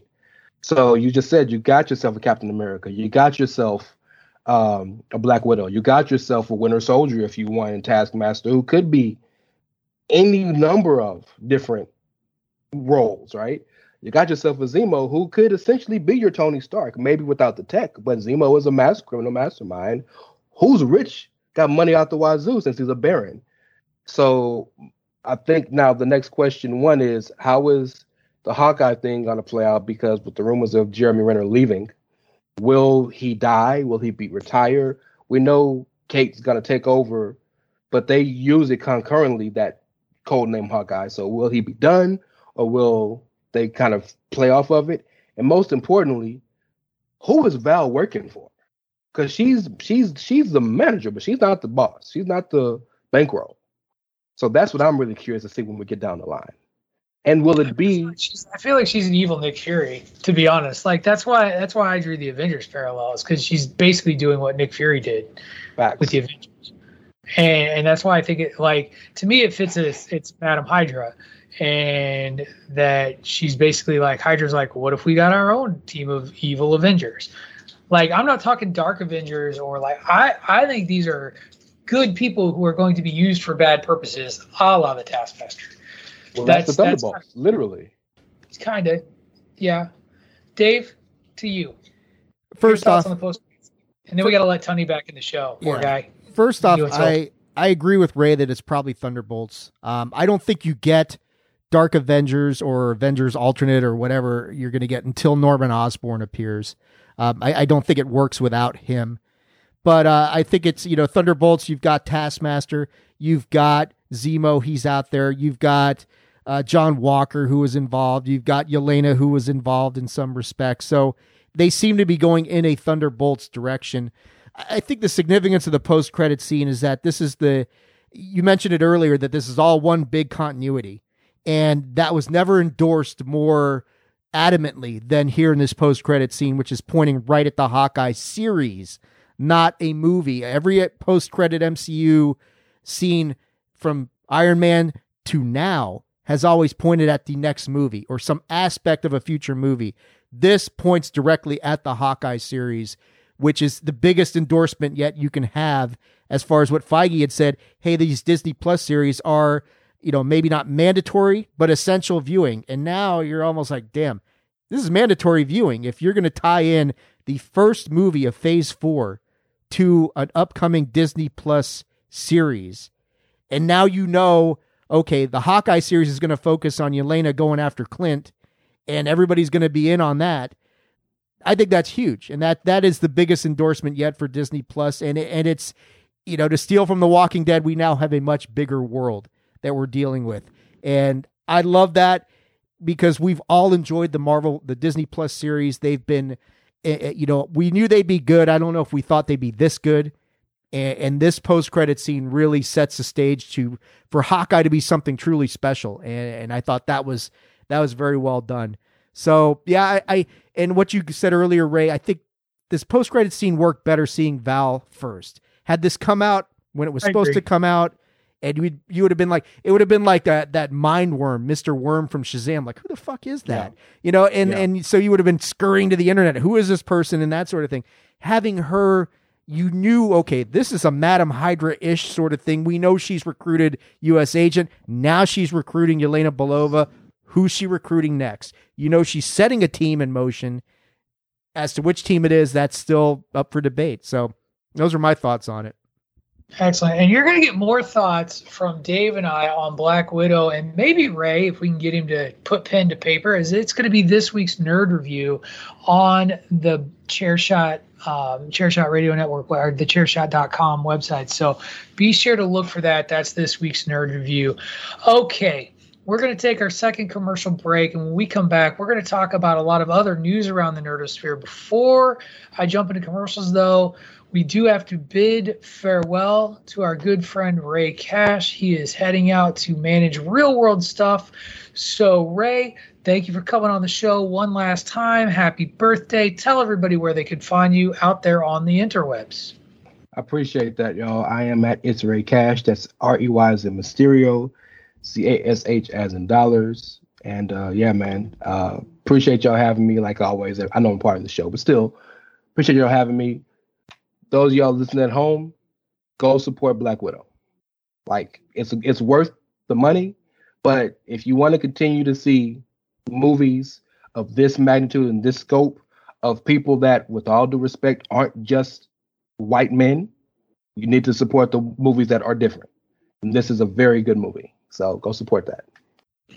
Excellent. All right. And with that, we will take off when we come back. Like I said, we're just talk about a lot of other nerds around news around the nerdosphere. Specifically, we will start with giving some thoughts on what came out of WitcherCon this past Friday. Now, before we go to our recorded commercials, it is, of course, my duty to remind you that if you like what we do here at the Chairshot Radio Network, to head over to prowrestlingtees.com forward slash the chair shot and invest in a pro uh, in a prowrestlingtees.com t-shirt in a chairshot.com t-shirt. So I gotta really Drink. stop drinking water. Drink. guys. Yeah, you got to go back to alcohol, Pat. I gotta Really. go back booze doing these promos. Anyway, if you head over to prowrestlingtees.com forward slash the chair shot, you will find all kinds of t-shirt designs, over 20 of them, that would allow you to show your support to either your favorite show or your favorite podcasting website. Everything from the OG chair shot logo to a t-shirt for this very show to sayings from various programs such as hashtag save tag team wrestling, hashtag journalism, and so on and so forth. There are two different styles you can choose from. You can get a standard style at $19.99, or if you're feeling fancy, spend a few dollars more and get it soft style.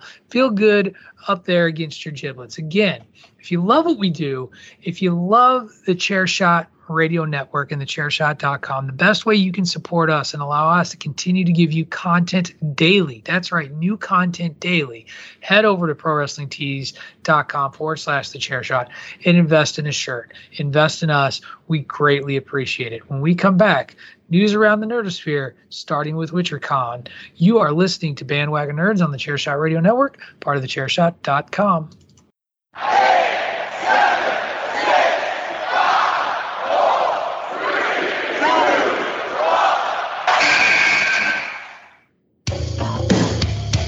This is your boy Kenny Killer telling you to make sure you check out thechairshot.com, bringing you breaking news, interviews, podcasts galore, everything pro wrestling. Make sure you check it out, thechairshot.com.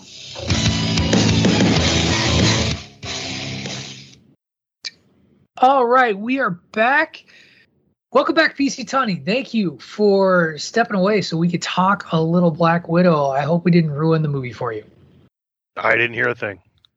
There you go. You're going to see it tomorrow, right? Tuesday? Yes, five dollar Tuesdays. It's a reason to go Oh. back to the theater. Excellent. Now, do you get to pick your seat or is it just get there and uh, free for all? Um, I think you can. It depends. I it's, it's been a while since I've been to the movie theater, but on the really like the Star Wars releases, Yeah. you know, you're you're getting an assigned number where you need to go, and you're basically picking out ahead of time. When you go to the box office, there, I think you can tell them. Otherwise, if it's a movie where they're not expecting more than half capacity, it's like here's your ticket, uh, third movie on the right. Excellent. Okay, so there was another major event that happened, major at least to us, like the three of us, because it circled around a show that we reviewed on the bandwagon. Netflix basically they did their own sort of virtual convention surrounding The Witcher, uh, called WitcherCon, and you know I, I shared out the the schedule and and some of the highlights. Like they made a, a, a whole day out of this. I think the two big things that came out of it for us is we did get a couple of trailers. We got a trailer for the anime prequel series for The Witcher, The Witcher Nightmare of the Wolf. Uh, and we got our first extended look at season two and a release date there. Uh, reactions to I, I shared the trailer with you guys. It looks like we're going to get a lot of uh, a lot of bonding between Geralt and uh, Drink because I forgot her name. Siri. Cersei, Siri. Cirilla. Hey, Siri. Cirilla. I think Cirilla? they call her Siri. Oh, Right, Syrah, Not Syrah, not serum. Syrah. Ah, I thought it was Cir- Cirilla. Wasn't that her name? I don't know. I just watched the trailer about I don't know hour and a half ago. Attaboy. Can't remember. My Can't man. remember. My man. How I'll many drink. how many drinks are? Yeah, drink drink Tunney. No, I not that many. I didn't drink. I didn't. come on now. I will say this: good news. Um, Yennefer did make an appearance, but we barely saw her, uh, and it looks like she uh, is a little out of it when we when we get her back. Yeah. Not not surprising. Uh, I mean, the biggest part is the release date. You know, the December seventeenth or something like that. So it's like birth- yeah, birthday present because my birthday's the day before that. Uh, I'm I'm thrilled. to see it back. I, you know, getting an extended look. You're right. It is developing the bond between Geralt and Ciri. I think is her name. I don't know. We're, I'm just going to call her that. I'm going to call her that for now. But I, like the fact that she's saying, "So I'm your Ciri. de- she's- C I R I. yeah, she's saying, "So I'm your destiny," and he's like, "Oh, you're much more than that." And and you know the the bond in it and Geralt's sense of responsibility for her, even in this short trailer, is very palpable, and and you could tell that this is what he has to do. He's got to protect her at all costs, because he's I forget what the word they used in the series was, uh, something indebted, not indebted. It's something different. I know, but um, yeah, it it, it looks like it's going to be more of the same and possibly better. And yeah, you did get to see Yen at the end there, and she does look like we expected. She, you know, not in, not in a good way. She's seen better days. Yes, absolutely. But no surprise that she's there. She's going to be a focal point of season two. Uh, it's going to be curious as to how quick they bring her back, and whether it's the first episode or three episodes in or whatever it's going to be. But yeah, I, I'm ecstatic, ecstatic that it's back. The animated one looks looks interesting. You know that that's for sure. Some backstory, but I mean, just the fact that WitcherCon is a thing uh, was shocking to me because I know the video games have always been big, but and the books have been big, but I can't imagine this is a thing without the success of that series. Yeah, I think there's something to that. I know the games were quite popular. I've I've never played any of them. I still, I one of them came with my uh, with my PlayStation 4. Like it was one of the games that came with it. I've yet to play it. I, I've seen I've seen a lot of the Witcher games. They're all pretty spectacular. So the story is a little bit different as, as told from the books and the video game. I think the video game follows the books pretty closely, with with a few variations. But obviously, anytime you get this kind of story put on on TV or streaming, you're going to get some variances in that story. But he looks great. Yeah. I, besides like the Highlander of uh, scene with him on the roof, just kind of wailing the sword around around nobody, you know, kind of working out Right. up there. Um, you know, your your YMCA Captain America Shield training video uh, looks pretty good. Yeah, we still don't get a lot of information as to what it's going to be, right? Like we don't know what's going to happen. Uh, but that I think- to me isn't a bad thing. I think the the thing I'm going to miss uh, most is uh, what is his song teller or um, Oh, the Bard. Ja- I bet- I bet the Bard- comes his back. Bard. He's, he's going to come back. Come on, He's You got to come he's gonna- back. Well, I mean, I'm just saying that was like one of my ja- Jaxier or whatever his name is, Jack Jaxer or something. Jasper. Yeah. Jasper. Gasper. I don't know if he can follow up uh, for Toss a Coin Your Witcher. That was a pretty big hit. So he's got his work cut out. Well, hey, either I mean, you're I- uh, ice I'm ice willing to bet baby or you're not. Um, okay, so I always ask this question when a Netflix series drops because unlike other other streaming services, we're gonna get this all in one batch. Now we of course are gonna are gonna cover it episode by episode because I'm an old man and get off my lawn and I like us to focus in on one at a time. Old man yells at cloud, all of that stuff. But David Ungar, PC Tunney, how will you watch season two of The Witcher? Dave. I Go ahead, Oh, go Tunney, ahead go. PC. I think I bet you Dave and I have the same answer. Uh, If it's if it's going to be reviewed on this show, which I assume it will be, then I'll probably do it week to week and, and not binge it. Um, I'm I'm like you, Pat. I prefer to do it the week to week sort of thing. Watch it at my own pace. It's easier to. Di- I'm not big on binge watching because I I can't sit in the same place for five hours at a time. It unless it's pro wrestling and I'm at WrestleMania, and then you're stuck there for twelve hours. But you know, that- there you go. I no, and I don't think necessarily binging something means you're sitting down and like your ass doesn't move for five hours. It's basically like, hey, I'm gonna punch in today, and I'm gonna put nine good hours in here, and I'm gonna probably watch eight episodes, and I'm gonna make lunch, and I'm gonna go to the bathroom, and I'm gonna stand up, and I'm gonna stretch, and yeah, I mean, I I like doing it both ways, but like I said, Dave and I will have the same answer. If we're gonna go episode by episode, then it really helps to just watch along with the rest of the brethren. Excellent, excellent call. I, I'm with you guys. I will probably, actually, you know what? I'm going to tell the truth. That's probably a lie. I'm going to crack at some point. I know I'm going to cave. Like, there's going to come an episode where they're going to leave something off, and I'm going to be sitting there. It's going to be like two o'clock on a Saturday morning, and I'm like, I should go to bed. But you know, looks really good. So I might be the one who caves. Just just full disclosure. We also got that um, we got that other trailer for the for the anime. Uh, I don't know how long that series is going to be. The Witcher: Nightmare of the Wolf. It's prequel of the uh, the previous Witcher or a previous Witcher to Geralt. Any interest at all in catching this? What are what are our thoughts? Uh, it comes out August twenty third. I'm seeing a I'm seeing a meh face from from Tunney, so I'm thinking we're 0 for one there. Um, I don't know. Do we need it? Need it? No, but I'm interested in it. I, it it it uh from the trailer, it's hard to really grasp a whole lot of what's going on, but it's the Witcher universe. It's going to be a prequel. It'll it'll expand the world. Um, so yeah, I'm I'm probably in at some point to check it out. Is it the Witcherverse now? Is that what it is? It's The like Witcherverse. everything has its own universe, right? That's like right. it's like the Witcherverse. That's right. That's why I like that I call it the nerdosphere for us. Like we're the we're the nerdosphere. We're no, we're not a we're not a universe. We're a galaxy. Yeah. There you go. The Tony, so you're a no. Uh, I yeah. I mean, it's probably not going to happen. It's probably not going to happen. I'll be honest with you. There'll be there will be a new cooking show that comes out on That's the 23rd right. anyway. Yeah, That's right. Yeah, that's right. Cooking with Selena on HBO Max. There you go. Cooking with There you- Ciri. Cooking with Ciri. There you go, You'll- Tony. You'll you'll appreciate this. I was trying to explain to the little O'Dowd the joys of Iron Chef. Do you remember the Iron Chef? Yeah, I'm not a huge fan of Iron Chef, but yeah, I do. Dude, I wasted many a drunken night in college watching that beautiful, beautiful, bizarre show. I am a I am a Ramsey guy, so there you go. Take that for what it's worth. Fair enough, fair enough. I used to watch the OG Iron Chef, uh, the ones from Japan in the early '90s. That was some good stuff.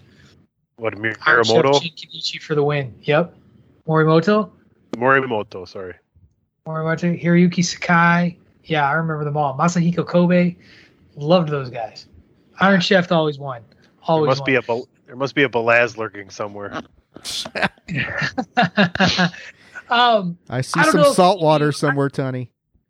I was not able to I catch butt anything chug salt water all the time.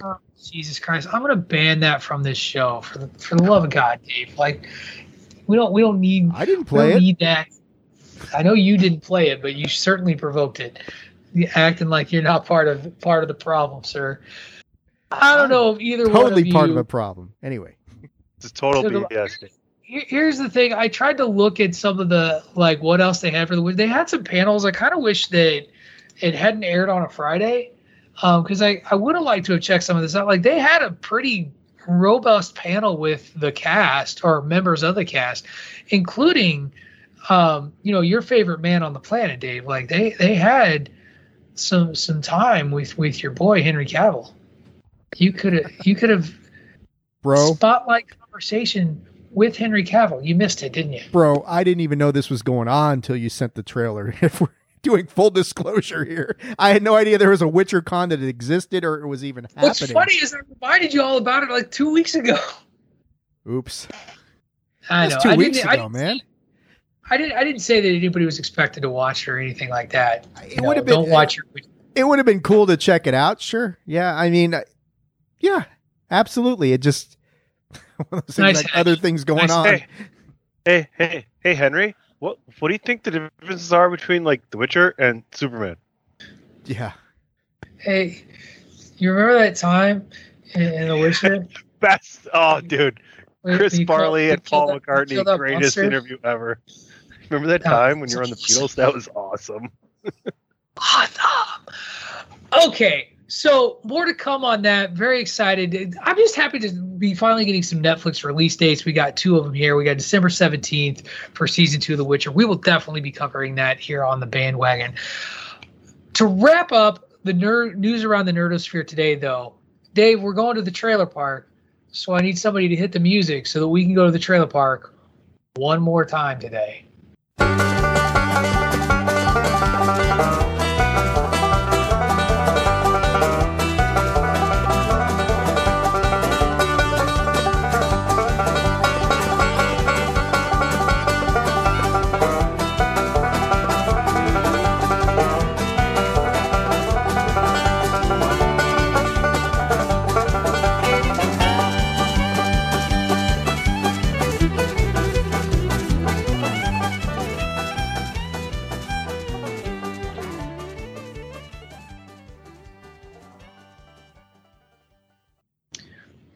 Excellent, excellent. Back in the trailer park, there were. I, I can't get enough Marvel this week, you guys. I can't. And Marvel and Disney Plus, in its infinite wisdom, did drop trailer for its next show, the What If animated series, hosted by the Watcher himself, Uatu. First time we've gotten an incarnation of Uatu in this in this run of Marvel. But What If is is a popular series of comics that that comes out periodically by Marvel where they just ask questions like what if Tony Stark never became Iron Man? What if Doctor Doom had gotten Reed Richards' powers? What if Betsy Ross had become the Hulk? Questions or Betty, not Betsy. Betsy Ross, she was a, she was big on flags. Um, Tear that flag up as she grows. But Betty, on the other hand, what if Betty Ross became the Hulk? And here, I'm gonna give my first impressions. This the animation looks beautiful. Um, I love that it's that they managed to get a lot of voice actors who were who actually played the characters in the live action MCU, including Chadwick Boseman. This is the last time you will hear uh, Chadwick Boseman in the the T'Challa role in the Black Panther role, as there is a what if T'Challa was picked up by Yondu instead of Star Lord instead of um, Peter Quill, um, and I love it because there was all this like speculative stuff, but I still don't really know what we're getting. What what if Peggy Carter becomes Captain Britain instead of Steve Rogers becoming Captain America? That that's the one that sticks out in my head, and the one that I just listed with T'Challa and and Yondu. What Dave, did she what call did you herself? Captain Carter. Uh, Captain, Captain Carter. Carter. Yep, Captain Carter. It's it's. Okay, what do you think of this trailer, and what did you think of the What If comic series? I love the trailer. I you know I I was curious as to what the series would be about, and after watching the trailer for all of one minute, I'm I'm in completely because I, I want. I'm really curious which of the. I mean, the What If comics. I didn't read a ton of them. I read some of them um, because they're really not connected to any sort of continuity per se. And it's clear that this animated series is going to be more of that, but they um the stories that they're telling are, are fascinating and, and yeah like you mentioned it, it's it's it is kind of one last chance to hear Chadwick in the role of Black Panther before that's gone. So maybe that provides, you know, we've talked closure with Black Widow earlier. Maybe that gives somebody, some of us out there, a little bit of closure. Probably not, but at the same time, it'll be cool to see what they do with that and, some of the stories. I mean, the the Killmonger and, and Tony Stark thing was was really cool. I, I like seeing that. The uh, Quill or Black Panther Yondu situation Peggy Carter. There's a lot, and I'm curious what other stories are out there that they didn't that they didn't tip their hand to and say, well, we're not going to show you everything. What's that? I'm ready for Marvel Zombies. Th- th- Well, there was. It did They're look like there were. Yeah, they They're- were there. there. They were there. Zombies are in there. I'm, I'm excited for that. Yeah, I that'll that'll be cool. Um, it- it's a good show to run parallel with what I mean because like yesterday after we got done with Black Widow, I took a look at the superhero movie release calendar. It's loaded for the next year and a Yep. half, and so got the it's Eternals next, right? uh Shang. Well, I think what Suicide Squad. The Eternals? Yeah, Suicide Squad. We're talking overall Oh, Suicide I'm Squad. Marvel. Yeah, Marvel- talking about like everything. Yeah, Marvel, Shang Chi, uh, Eternals, and then Spider Man with I think Venom thrown in there as well for for good measure, uh, which isn't MCU of course, but but yeah, it, it'll be a it'll be a fun show to watch to have something to do at home while you're waiting for the movies to come out and just to kind of keep you engaged. A- And I think this is a great show for that. That you don't have to worry about what continuity does this fit in, what universe doesn't matter. It's all fictional. It's just speculative, fun scenarios. So I think it's a it's an excellent show and a great way to follow up. You know, Loki ends next week. This will start up shortly thereafter, and it, it's going to be fantastic. Tony. So while we've gotten all these new series from Disney and they're all one-off series, right? This is something that I think is going to go on and have seasons because there's so many different stories you can tell, and I think every story is going to be case open, case closed by the end of the episode. Maybe you'll have a two-parter here and there, but it'll be each story told within and of itself. So you wouldn't necessarily have to be able to keep up with the storyline, you could go pick and choose and watch each story on its own. And I really like that. I think it's a great concept. It's the what if is is amazing. So the favorite thing for me though in what we have going on today, we got one more trailer that's going to be animation as well. And we talked about the the animated Witcher series is the way animation is portrayed and displayed differently in each of these series that we've talked about. And I really like the fact that it's almost real life animation, as in they're trying to not be too cartoony, but like very human in the portrayal of what's going on in the What If series. So this is something I'm definitely going to watch, and I'm really looking forward to it. And it's um, it's a good segue. You mentioned that we're going to keep talking about other animated films. Disney was busy this week. They also released a teaser trailer for their next animated feature, um, titled Encanto, um, which takes place in Colombia. Uh, and is about a young woman who is a member of a family where every member of the family has some sort of magical ability or superpower. Uh, except for her. And that's that's really basically the crux of the of the trailer. You don't get too much more than that, other than to see kind of the various powers. Um, Stephanie Beatrice is is the voice of of the main character here. Um, it, it looks like Disney. Um, some people are speculating as to whether she's a Disney princess. I don't know if that's where Disney's going there. She is definitely a female Disney and our protagonist. Um, but you know, it looks it looks cute. Looks cute and looks a lot of fun. Uh, and looks like it's going to be another one of those sort of Disney flicks where you know you're you're finding you're finding yourself when you're just a little bit different from those around you. Um, Sonny, Dave went first in the last trailer. Your reactions to Encanto? I I thought the visuals that were created from whatever concept they're going for and their background was excellent. Right? It's really a crazy kind of like uh, rainforest, kind of jungle-ish kind of background setting with different animals and things of that nature. Very frontierish and things of that nature, but it just goes to show you it's it's more of a lesson like we talked about before with Loki a little bit too. It's like there's something special about you regardless, right? Even if everyone in your family has this certain thing, well you have your certain thing, right? And we're we're all kind of finding that out too as I'm catching up on Umbrella Academy and you guys are catching up on Doom Patrol. Uh, the the main message about a lot of this stuff and you even go to wrestling and, and look at Nikki Cross and Nikki Ash now, almost the superhero, right? It's like figure out what you love about yourself and then put that best foot forward and that's going to be the best most special version of you and maybe that's what makes you super regardless of whether or not you have a superpower so it's a great message it looks freaking really cool i think this is a movie that i probably won't end up seeing until i can stream it or whatever but it would be fun to watch in 3D. I think the animation and the way they've portrayed it uh, in, in a film style looks look really cool. It um, I, I, trailer looks a little different. That's for sure. I, I'm not saying good or bad.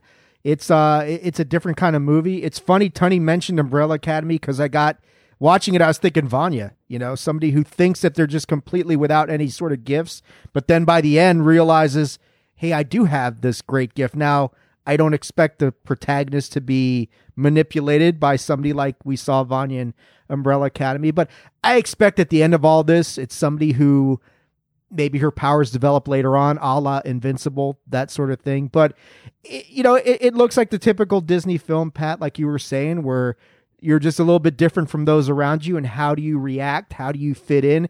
How do you accept and love yourself uh, without the affirmation of those around you, even though it seems like those around her are very supportive with the uh, the interesting fruit basket or whatever the hell it was that was being given to her. That was kind of funny. Yeah, that was fun. That, that, was the that was the special fruit basket for right. her because she's not special though. By the That's way, that's right. That's right. so here's your non-special special fruit basket. Um, yeah, I I don't. It's probably one I'll wait to see on streaming as well. It's uh, it does have that Disney princess vibe to it, which is okay. Not exactly my cup of tea, but that's all right. Doesn't have to be. it looks like it's going to be fun for a lot of people out there, and that's the most important thing. Who gives a shit what I think? I would imagine the Nobody cares. Cash. That's right. No one cares. I- I would imagine the Cash girls will have an opinion on this movie. Yeah, and I'm sure the O'Dowd child will see it as well. Um, I, I full, I, I think it's no secret that part of the reason why some of these movies make the trailer park is because as a parent, I have a, a parent of a of a young child. Like I have a vested interest in a lot of these. The go ahead. But at but at the same time, think about how we all grew up, you know, and and Oh, yeah, how important animated films are. So you never know when the next one is going to be the next Nemo, the next Lion King, the next Aladdin, right, and so on and so forth. So Very true. Well spoken. The last film on, that we're going to talk about here in the trailer park, though, the Little O'Dowd definitely will not be seeing right away, as we get a trailer for a prequel to the Kingsman series titled The King's Man. So, for those of you don't remember, The Kingsman was a it's a pair of movies starring Colin Firth and um, oh gosh, what was his what is his name? Um, Egerton. Um, I can't remember his. I gotta look it up now. Damn it. Um, but basically, it's this. It's kind of like the Avengers. Um, actually, I don't even think that's the right way to describe it. They're they're like super spies in Britain that you know kind of work behind the scenes independently across the globe. Taron Egerton, that's who I was trying to think of. That um, that are busy kind of maintaining world peace. And this is an origin story. These of how the Kingsmen are formed. These movies, for those of you who haven't seen them, uh, I, I love because they don't take themselves very seriously at all. They're over the top, violent, yet done with sort of a level of British sophistication about it. Like you watch Colin Firth beat the hell out of a bunch of people in a church, but he does it very classily. And in this version, instead of Colin Firth, we get ourselves Ralph Fiennes, fine, fine actor, and we get Gemma Arterton, who I haven't seen in forever in a movie. Um, but she are she's she's back in this one, and a young man by the name of Harris Dickinson, who is kind of the the young guy being brought in to the Kingsmen. This movie takes place during World War One, uh, and just looks like a fun little action ride. It's brought to you by Matthew Vaughn. He both wrote the screenplay and is directing it. It's based on a comic by Mark Millar. Hell of a hell of a writer. Dave, one, have you seen either of the Kingsman movies? And B, do you have any remote interest in a prequel without the original cast? I saw the first one. I did. I really liked the first one. For some reason, I just didn't get around to seeing the second one. Although I think we might actually own it. If we do, I'll have to sit down and watch it. Uh, I I would be interested in a prequel. Sure, I thought the first one was fantastic, very good, uh, lots of fun. The church scene really stands out, as you mentioned. Um, I'm not, uh, and I, I can't comment on the second one. Obviously, I didn't see it, but I'd like to. Um, it, it looks good. The series, if it's anything close to what the first one was, then yeah, I'd be interested for sure. So yeah, I think I think like I said, it's it's this interesting blend of just sort of of humor and Matthew Vaughn I think has has done a terrific job with this series and, and I think this is going to be a movie that's that's worth checking out and I hope folks do give it the time of day. I think and this I'll, I'll just keep straight. What are we we've we've maligned Star Wars prequels in the past, but when franchises go to like prequels, does that red flag anything for either of you? Because sometimes for me it does. Like, and I'm like, oh, what are we doing here? Go ahead, Tony. it almost makes you feel like they feel like they didn't tell the story right and didn't explain it enough to you, right? Um, the only thing that got me that make me want to maybe maybe check this out is the World War One um, interfuse background. But yeah, I mean, unless people are dying to know what was going on when they saw what happened originally, you're you're you're really kind of telling everybody, uh, "Oops." what do you think, Dave? Uh, it it really it really depends on the story you're trying to tell, and and I think like there's some there are some franchises like you look at the Star Wars prequels, that that was something that I didn't think was so much like we fucked up as hey, we got something else to tell. People are fascinated with Darth Vader and how he started, so we're going to tell his story. Um, Can can can we sidetrack for two seconds? I want to ask you guys a question, and you don't have to get down and dirty with it if you want to. But do you think Star Wars would have been better off giving you the next three first before they gave you the three beforehand? Whew. Uh, you know, listening back to that Star Wars showdown that we had episode recently, you know, it was we talked a lot about how if George Lucas hadn't got burnt out and stuck to his original vision, and and I think if you don't have that massive gap in time of what 12, 13, 14 years between Jedi and Phantom Menace, yeah, Hey, I think blame it on blame it on Howard the Duck. yeah, that's that's exactly what I'm going to blame it on. But if you if you had gone straight from like Jedi and then 3 years later you did episode 7 which would not have been The Force Awakens, it would have been something different entirely. Then I think it would have worked more effectively. Uh I think by the time they got to where they were, Tony, they, they had no choice but to go backwards. You know, and tell tell Vader's origin story just because of of where the original characters were age wise, commitment wise, things like that. So that's my take on it. I don't know what Pat thinks. Yeah, I always I've always struggled with it because you already know who the character becomes with with the prequel, and I think that kind of gets to what you were hinting at, uh, Tony. A prequel is hard to do well, and and be a good story that doesn't feel like uh, why are we really here and why are we doing this sort of scenario? Is it because people didn't understand the original product? Is it you know, is it one? Is it that there's a character that's compelling and we want to see how, see how they became who they were? Do we wanted to see, like as George Lucas said, that it, you know, Anakin Skywalker's story is supposed to be a tragedy, right? Like we're supposed to feel for him. Um, and do people want to see that tragedy unfold? And so it does make it really, really difficult. Um, and I also think it's just tough for an audience to kind of mentally get behind that, right? Like they're like, we want to, we, we kind of want to know what happens next. We don't really very often want to go back uh, and see how we got there. Once once you've established your base, you move forward from the base. You don't kind of go backwards and do it. So, yeah, I don't, I don't know. I I think I've always sort of like I feel like if he was going to do it and we did it in order, that that that probably would have done better for the prequels. In in Star Wars' case, personally, that's that's kind of the way I feel. So Police, Cat- But- Police Academy never did a prequel. That's true. We never we never saw how Commandant Lassard came to power, and we needed to know what was going to happen. But um, all right, that's going to do it for this week's edition of the Trailer Park. Let's get on out of here.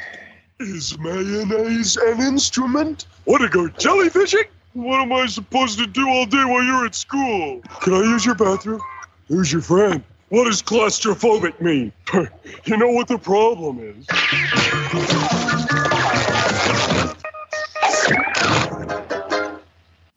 Okay, so by the time this episode drops, there is going to have been a fun little documentary series that I shared with you guys in our chat uh, over the week that I'm interested in catching to, uh, on Sunday night on ES, uh, ESPN, CNN.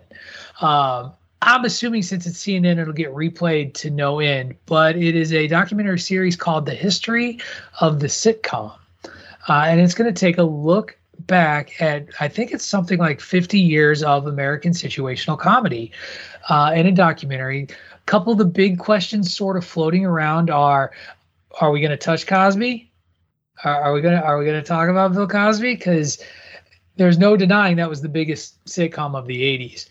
But that's not my question to you two, because one of the things that they were doing is they had a poll up asking their Twitter followers to tell them which sitcom from the 90s they liked better, Seinfeld or Friends. And that's not my question to the two of you. My question to the two of you what was your favorite sitcom of the 90s? Seinfeld. Seinfeld? I hated Easily. Seinfeld. I I did a fucking backwards two part fucking three part podcast dedicated to Seinfeld. Yeah, easily. Uh, definitely. I mean, the Friends reunion thing was cool. Did Cheers went into the '90s, didn't it? Um, Like Bad. About You. but yeah, Seinfeld is that era's sitcom. Uh, you you can't deny how funny that fucking show was. I mean, I I'm sorry. And the funny thing is, though, I find people that are even only three four years younger than me and more not connect with it at all. There is definitely a line in the sand age wise. Um, but you got you got a whole bunch of great sitcoms in the 90s. I mean, you got Will and Grace. You, it's all NBC. You got Will and Grace. You you got Mad About You. You got Seinfeld. Friends starts there. Cheers carries on. Frasier. Frasier's fucking amazing. Um, yep, Frasier was a great show. Home Family. Matters. Uh, Family Matters, I believe. Home Improvement. Um, just great, great time for sitcoms. Dave. I'm actually looking online to see which ones came out in the in Oh, the jeez. 90s. Like, I I s- watched them uh, when I was in my 40s. the one that stands out, I know it came out late Martin. late in the Sorry, 90s. Martin. Martin as well. Martin. My bad, Dave. this one Lawrence. came out. I don't know if it started in '98. I'd have to look it up. But that '70s show was my absolute favorite sitcom that came out at the very end of the '90s um, and carried over for eight seasons. That's my favorite because Seinfeld. was a I like. I like Seinfeld a lot. It, it just you know some of the humor was so dry and, and they were so it was just so sarcastic laden with everything that they did and said that uh, sometimes it kind of grated on me. Friends was good. I think I if I had to choose Friends or Seinfeld, I'd probably go with Friends.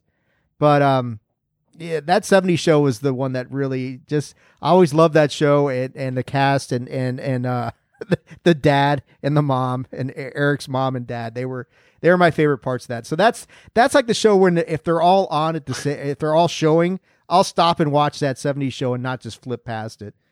Red, Red, and Kitty. Red and Kitty, yes, absolutely. So, first of all, I'm going to go to the judges and see if if they if this counts as a sitcom because I think it kind of depends on on your view.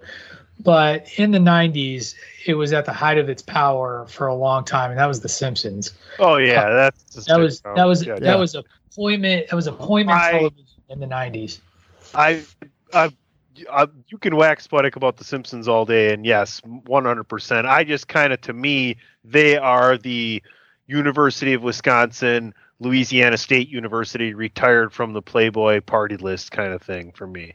Nice, nice. Um, uh, content creator, show creator. This uh, this sitcom started in the late '90s and went through the early 2000s. Um, Spin City with Michael Oh. J. Fox, Richard Kind, Yes. created by Bill. Charlie Sheen. Yep, and then Charlie Sheen um, was was another one that I enjoyed. I I too enjoyed Frasier quite a bit. Uh, Roseanne started in the '80s, but went through the '90s as well. And as a kid growing up in the Midwest, middle class, like, ed, you know, hard edged family that just was just hard on each other but loved each other uh, was an, was a was another big one for me. Um, in the great Friends and Seinfeld debate, uh, I didn't really watch either show. Oddly enough, I wasn't I wasn't really huge into either of them, so I uh, I will say no. But take a look at your local listings. I think this might be an interesting interesting um, documentary. One more, Tony. You got one more? Yeah, Fresh Prince of Bel Air. Oh yeah, you can't deny the Fresh Prince. And Doogie Howser, man, you got to give NPH some props, man. Beep beep doop boop beep boop beep beep doop boop beep boop boom. That was See, with his, I- I- with his I friend mean, Vinny and his girlfriend Wanda. So yeah, excellent, excellent stuff. Check out the history of the sitcom. I'm assuming CNN will run it over and over and over again. They tend to do that with their little documentary series. I- Go ahead, I gotta one, run some of these. last one, I gotta yes. no. I gotta. I gotta just run some of these down. We're missing. Okay, growing pains, dinosaurs, the critic. Um, you're It not liking that. Saved by the Bell, Third Rock. Boy Meets World. Third Hold Rock. on, Third Rock, Wings, Full House, Married with Children. Oh yeah, Married with Children. How did I, how did we leave that one? off? Um, the tail end of the Perfect Wonder Years. Strangers, and I'm done. The Wonder Years was another one for me. Fred Savage. I used to watch Well, that all you the time. go. There you go. And So- Boy Meets World, King of the Hill. Yep. All right. Well, that's going to do it for this week's edition of Bandwagon Nerds. Well done, fellas. Um, before we go, before we get out of here, why don't we tell everybody where to find us quickly on the socials? David Ungar, it's your turn to go first today. You can find me on Twitter at AttitudeAg, that is at AttitudeAGG, and on Facebook.com slash Attitude of Aggression. Uh, you can find me at PC Tunney on social media. You can also find me watching Everybody Loves Raymond. You can find me watching Sex in the City. You can find me watching The Drew Carey Show, Night Court, etc., etc. Great question. But will you be watching Fern Gully? That's the important question, Tony. Fuck no. Happy birthday, Rey, but Fern Gully is just not my jam. You can follow me at Wrestling Realist on the Twitter. That is at W R E S T L N G R E A L I S T. This is the second part of your double dose of Patrick and Dave, as you caught me earlier this morning on Chairshot Radio. Um, you can also catch me on Wednesdays with Greg DeMarco and Miranda Morales on the Babyface Heel podcast. Also, follow the show on Twitter at Bandwagon Nerds, exactly as it's spelled. We've got a much to my reluctance, polls going up right now comparing our drafted superhero teams, where my team is going to go oh for the round robin because I didn't draft to pick a team of who would win in a fight. I pick a targeted team for a specific purpose. You know, I made a team. The two the two head nerds of the show getting routed by these bandwagoners. It's fine, you know, we're we're just higher thinkers. Exactly. Hey, Thank you, guys. Patrick. Last last thing I want to say is we forgot Blossom. Whoa. Oh, Jesus. All right. Thank you, everyone, again for listening. That has been this week's edition of Bandwagon Nerds. Now, get yourself out of the basement, get some sun, and check out Black Widow. Support your movie theaters, support women in cinema. Thank you very much for listening. This has been Bandwagon Nerds on the Chairshot Radio Network, a part of the chairshot.com. We